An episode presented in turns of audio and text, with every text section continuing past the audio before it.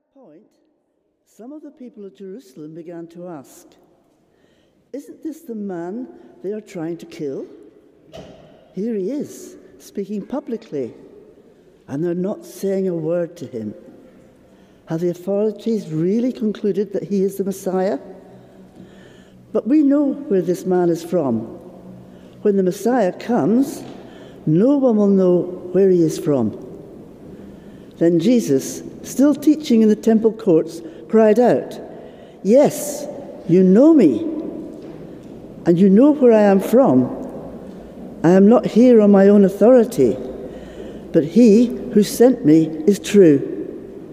You do not know him, but I know him, because I am from him, and he sent me. At this they tried to seize him, but no one laid a hand on him, because his hour had not yet come. Still, many in the crowd believed in him, and they said, When the Messiah comes, will he perform more signs than this man? The Pharisees heard the crowd whispering such things about him. Then the chief priests and the Pharisees sent temple guards to arrest him. Jesus said, I am with you, but only for a short time. And then I am going to the one who sent me. You will look for me, but you will not find me. And where I am, you cannot come.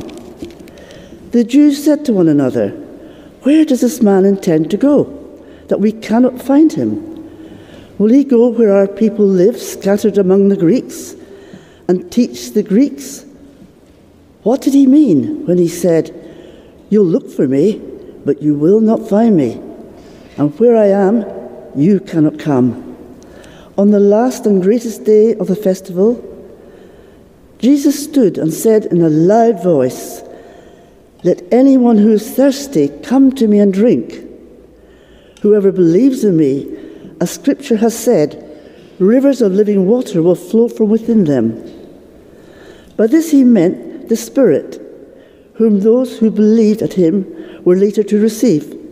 Up to that time, the Spirit had not been given, since Jesus had not yet been glorified. On hearing the words, some of the people said, Surely this man is the prophet.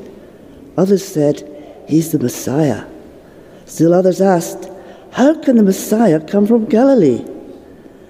Does not Scripture say that the Messiah will come from David's descendants and from Bethlehem, the town where David lived? Thus the people were divided of Jesus because of Jesus. Some wanted to seize him, but no one laid a hand on him. Finally, the temple guards went back to the chief priests and the Pharisees, who asked them, Why didn't you bring him in? No one ever spoke the way this man does, the guards replied. You mean he has deceived you also? The Pharisees retorted. Have any of the rulers of the Pharisees believed in him? No. But this man that knows nothing of this law, there's a curse on him. Nicodemus, who had gone to Jesus earlier and who was one of their own number, asked, Does our law condemn a man without first hearing him to find out what he has been doing? They replied, Are you from Galilee too? Look into it, and you will find that a prophet does not come out of Galilee. This is the word of the Lord. Right. Well, thank you so much for reading there. Do keep your Bibles open, and um, if you're following along on the handout, there's some um, key points on there as well. Well, I'd love to begin this morning with um, a, sto- a couple of stories about rejection. Now, we've all been there, haven't we? Whether it's that girl, that guy, that job, that audition. We've all had experiences about rejection. But this morning, I want to talk to you about the rejection of Jesus. About 15 years ago, I started at university. Know that's hard to believe. Um, and I can honestly say that it was one of the best times of my life. I met some of the best people um, I'd come across. They were loving, caring, loyal. About halfway through my second year or so, uh, I, came, I became a Christian and everything changed. Suddenly, a number of, of my friends started to treat me slightly differently, started to act differently towards me. They were happy with me as long as it meant they had nothing to do with Jesus.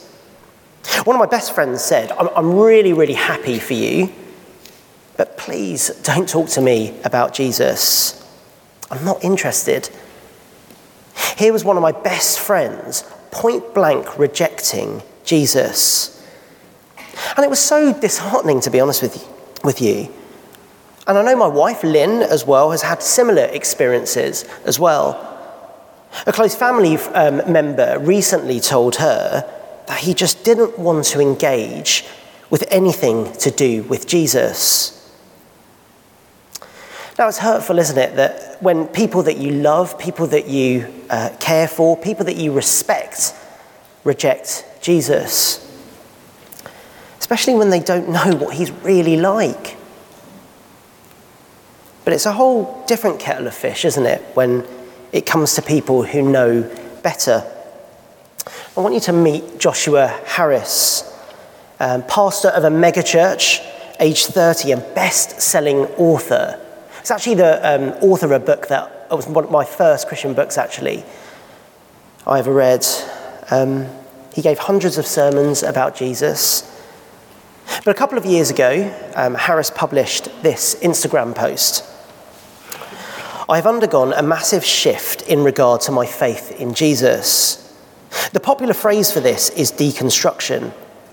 The biblical phrase is falling away. By all the measurements that I have for defining a Christian, I am not a Christian.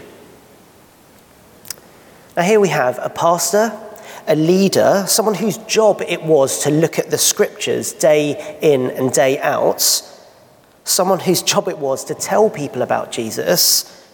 And what does he do? Even he ends up rejecting Jesus.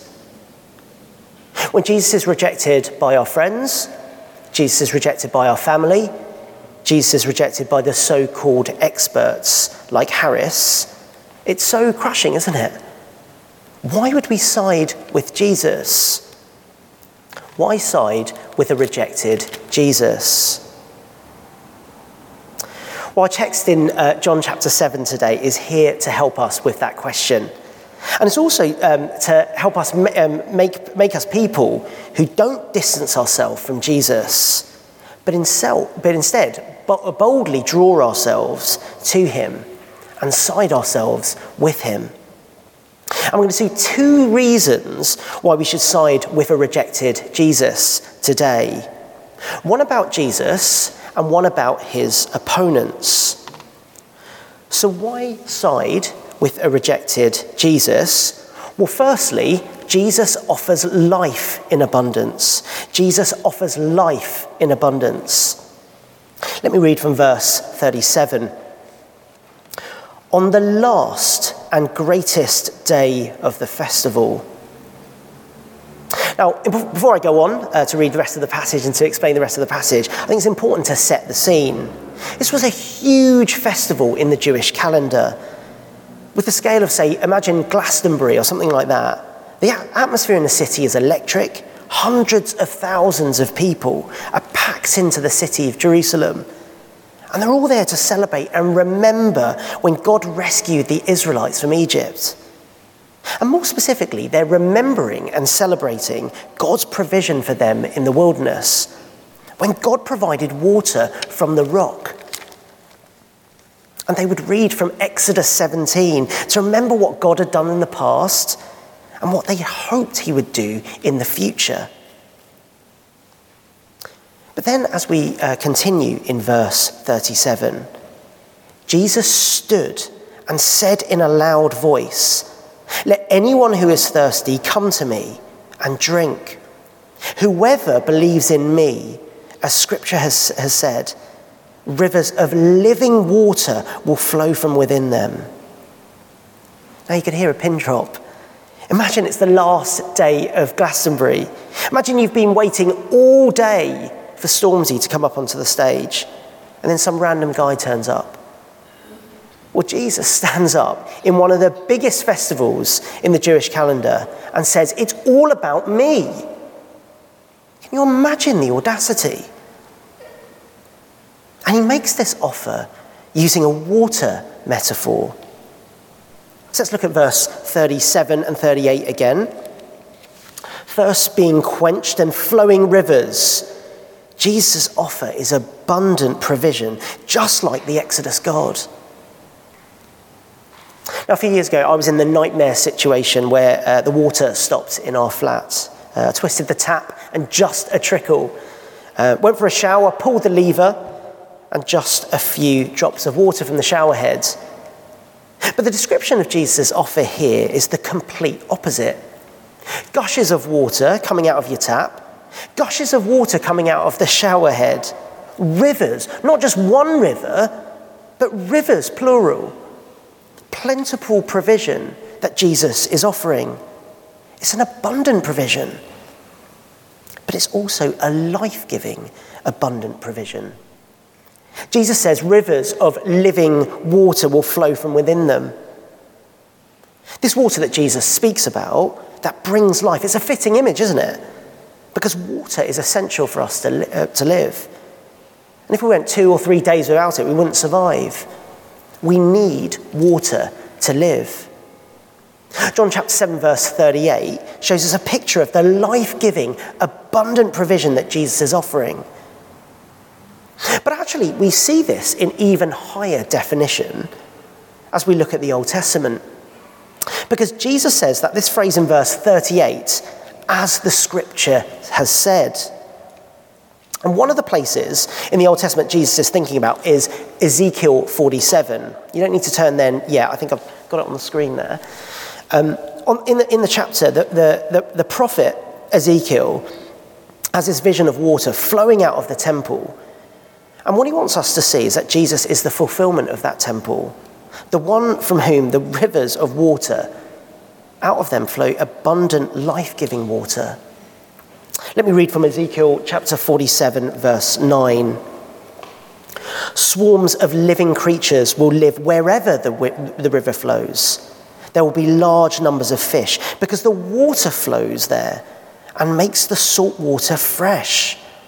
So, where the river flows, everything will live. So, the effect of this water is that it brings life to what is inside the river but it's not just inside the river, it brings life to outside the river as well. So have a look at verse 12. Fruit trees of all kinds will grow on both banks of the river. Their leaves will not wither, nor will their fruit fail. Every month they will bear fruit because the water from the sanctuary flows to them. Now, that last phrase is important, isn't it? Because the water flows from the sanctuary. It's because of this water that the leaves on the trees don't wither, they don't die. And it's because of this water that the trees produce fresh fruit every single month. This river brings life to what is inside the sea and what is outside the sea. It's a life giving, abundant provision. Jesus offers life in abundance. And we can see, can't we, that this, life, this, this offer is better than anything that the world offers. The world might offer you the partner of your dreams, um, being with the one, the, the one that we click with, you can spend all your time with. The world might offer you the holiday of your dreams, banking the best and most stunning Instagram reels and going on the most exciting adventures for weeks on end. The world might offer you all of that for a really long time, maybe years and years. But Jesus' offer is far, far better than all of that. Jesus doesn't just offer you a life with a partner of your dreams. Jesus offers life with God, our creator, the creator of this world, in a relationship where he was eh, that we were made for and a relationship that, where He knows exactly what we're like and loves us no matter what. Jesus doesn't just offer the holiday of our dreams, Jesus offers a new and better world where evil is completely cast out. And Jesus doesn't just offer it for a really, really long time, a number of years. Jesus offers this forever. Eternal life where things don't wither, things don't die. Jesus offers life in abundance. Now, if you're here today and you're wondering for one moment, I wonder what, um, you're wondering whether the grass might be greener on the other side of Jesus. Well, it doesn't come close. Cling to Jesus. Jesus offers life in abundance. But I guess the question we need to ask next is Is Jesus' offer a genuine offer? Or is it like one of these pop ups that say, You've won £10,000, click here and redeem your money? And when you press on the link, um, you end up getting a virus and you end up getting even more spam.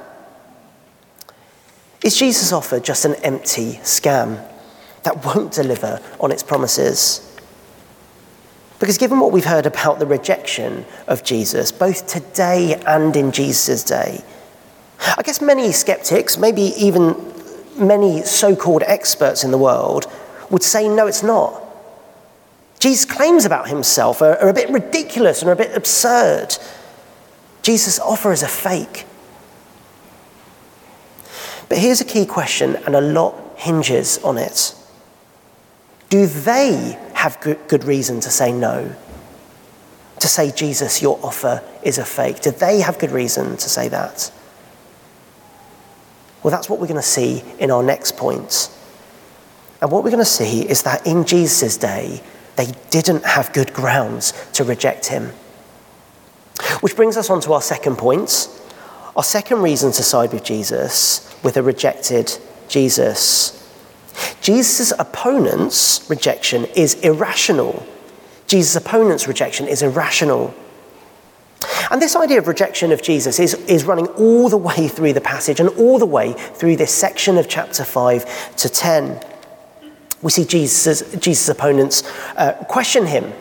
We see Jesus' opponents try to arrest him. We see Jesus' opponents even try to kill him.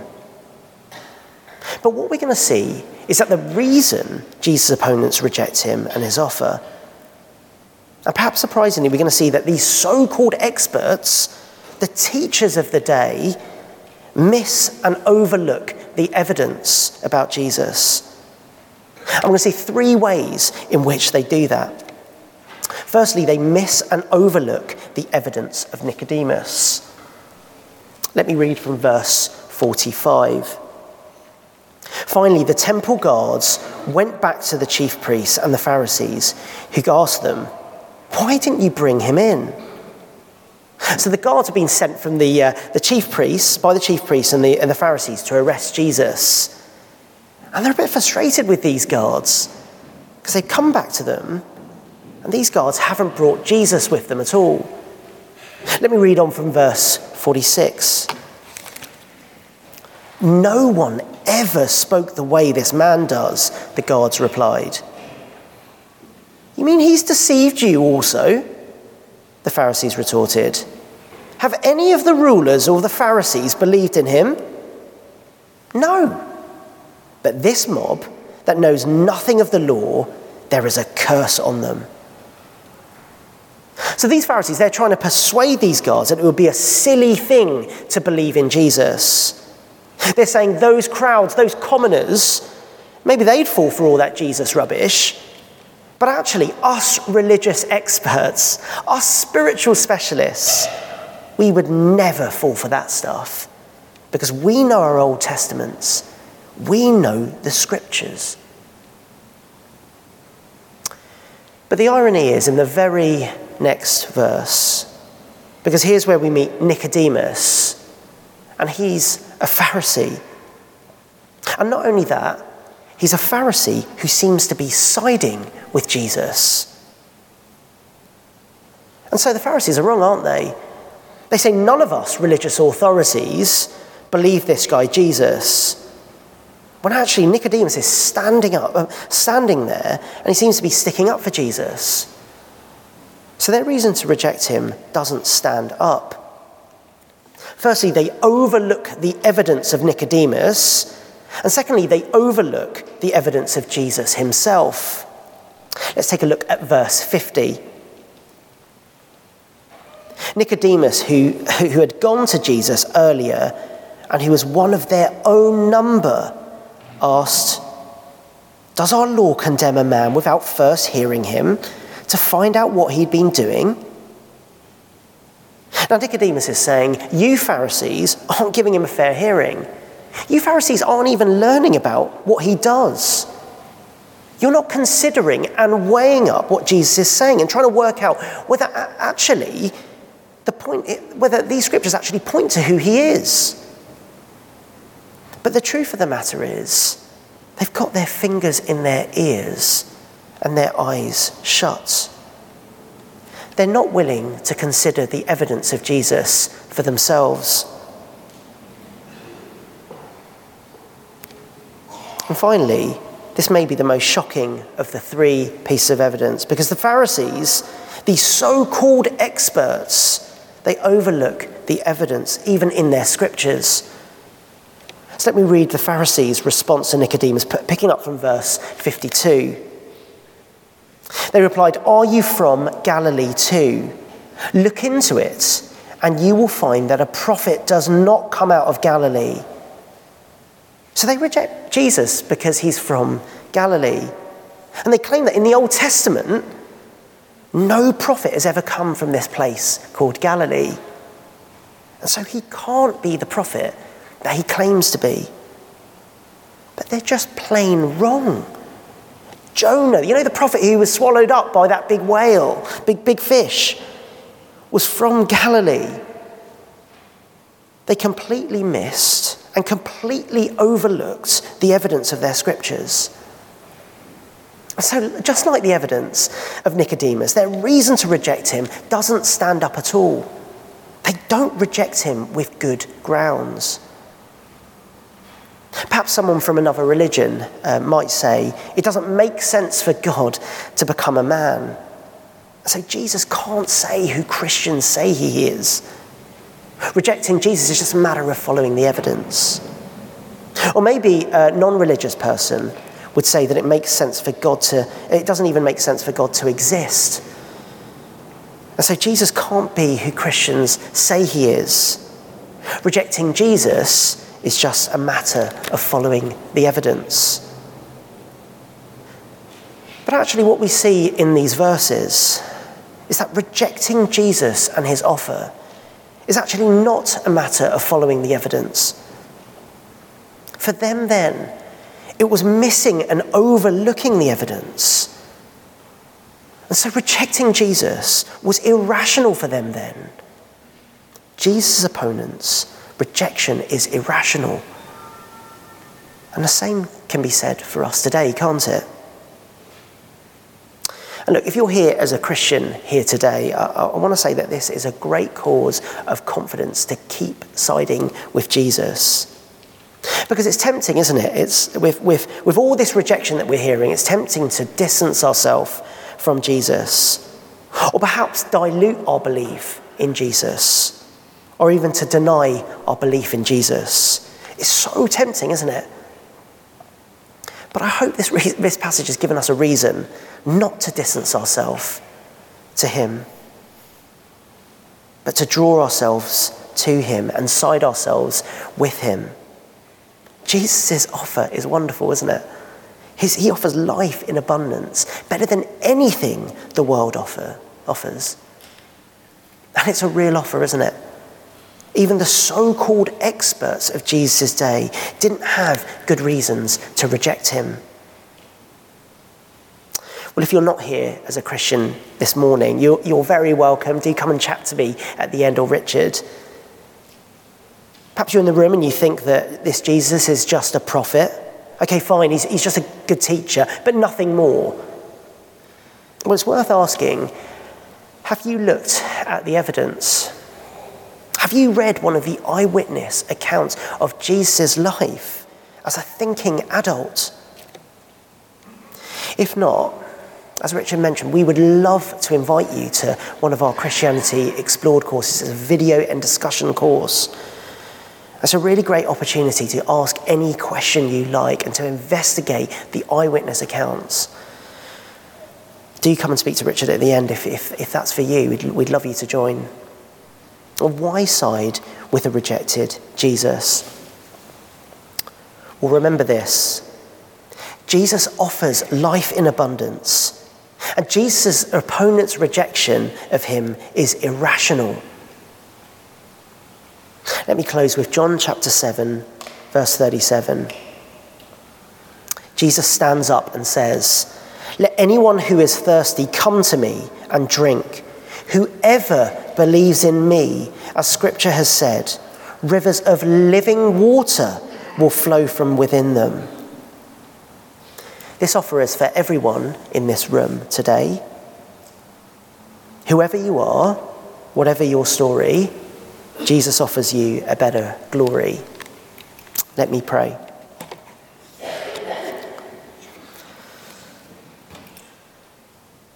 Uh, Heavenly Father, we just want to thank you so much um, for the Lord Jesus and this incredible offer of life in abundance. Father, we can't fathom really how brilliant this offer is. Um, we just thank you so much that you have sent the Lord Jesus to provide it for us. Father, we pray that also we would gain confidence and strength from the fact that people who, lots of people who reject him, actually haven't really considered the evidence. Father, we pray that you would make us all really trust you and have even more confidence in you. In Jesus' name we pray. Amen.